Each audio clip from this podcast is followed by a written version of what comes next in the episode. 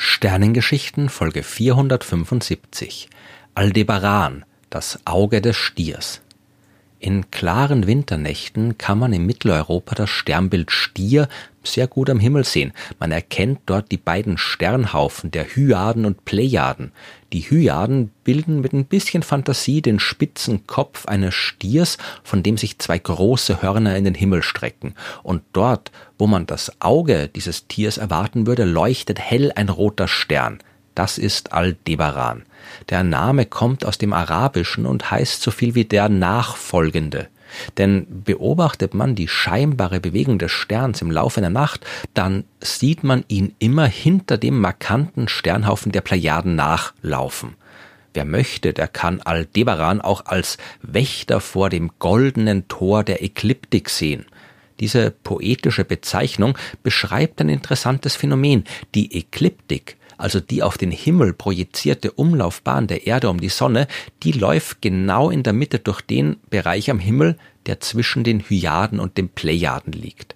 Das ist durchaus relevant, denn die Ekliptik ist ja nichts anderes als die Ebene, in der sich die Erde um die Sonne bewegt. Auch die restlichen Planeten des Sonnensystems bewegen sich alle in annähernd dieser Ebene, genauso wie der Mond und zumindest scheinbar von der Erde aus gesehen auch die Sonne.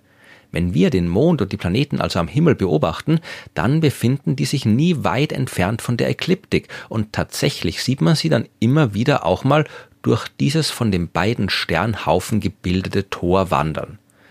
Der Mond kann dabei sogar Aldebaran bedecken.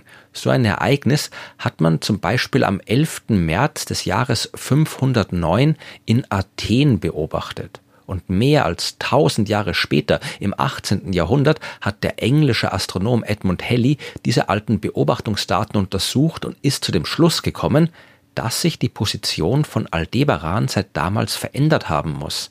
Wäre der helle Stern auch damals schon dort am Himmel gestanden, wo Halley ihn zu seiner Zeit gesehen hat, dann hätte der Mond ihn nicht am elften März fünfhundertneun bedecken können.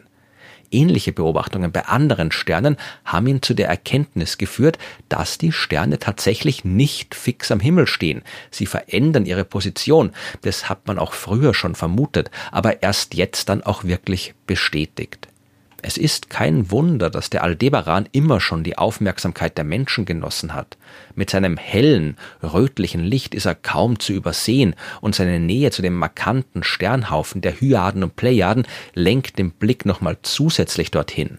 Von allen Sternen des Nachthimmels ist er der vierzehn hellste. Er befindet sich ca. fünfundsechzig Lichtjahre von der Sonne entfernt und ist fünfundvierzig mal größer als unser Stern.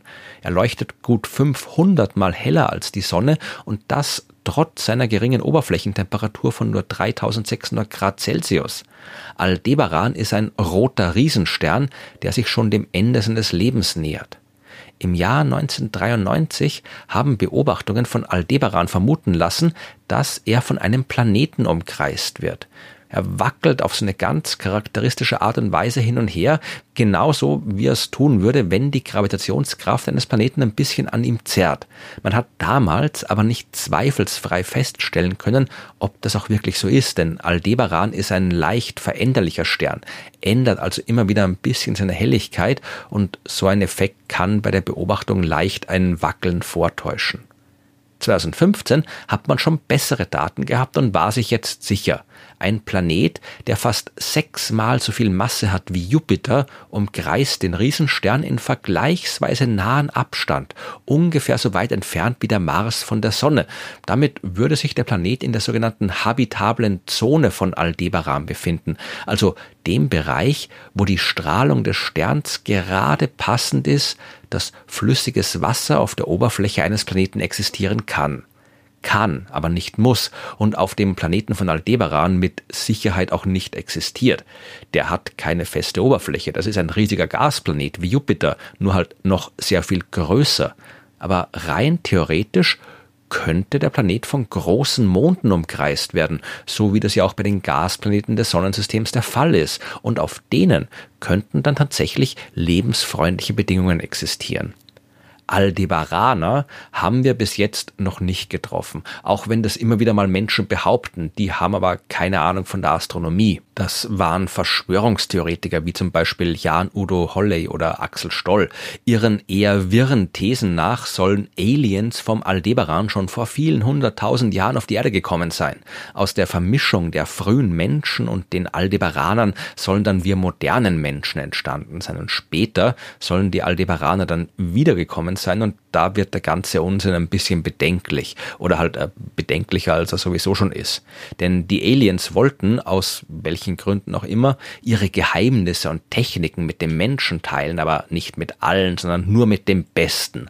Und dafür haben sie sich gerade die Deutschen ausgesucht. Und weil die Aliens gerade in den neunzehnhundertdreißiger, neunzehnhundertvierziger Jahren zu Besuch waren, sind die Nationalsozialisten und Adolf Hitler so an Raumfahrzeuge und Wunderwaffen gelangt.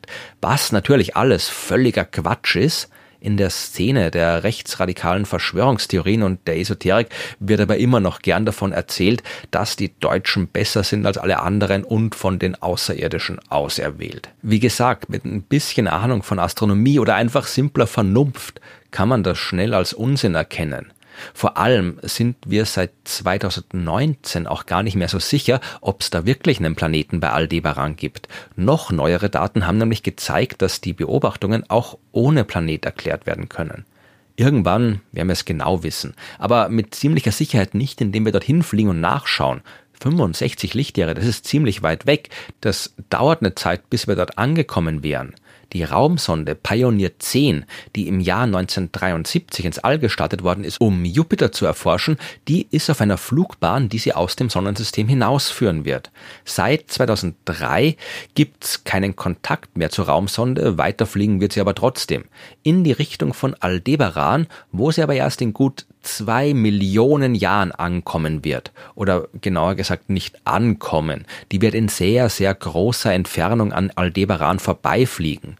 Durch die Bewegung von Aldebaran kann man nicht genau vorhersagen, wann das sein wird und wie groß der Abstand der Sonde zum Stern dann sein wird. Aber es wird mehr als ein Lichtjahr sein und das ist dann doch eher ein flüchtiger Besuch.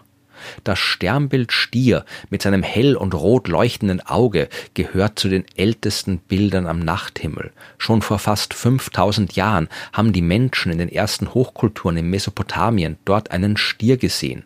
Aldebaran wird auch weiter die Fantasie der Menschen beschäftigen und natürlich den Forschungsdrang der Astronomie. Wir werden uns neue Geschichten über den Stern erzählen, die hoffentlich vernünftiger und schöner sind als die Verschwörungstheorien der Rechtsradikalen. Und wir werden ihn weiter beobachten und mehr über diesen roten Riesen mit seinen existierenden oder nicht existierenden Planeten herausfinden.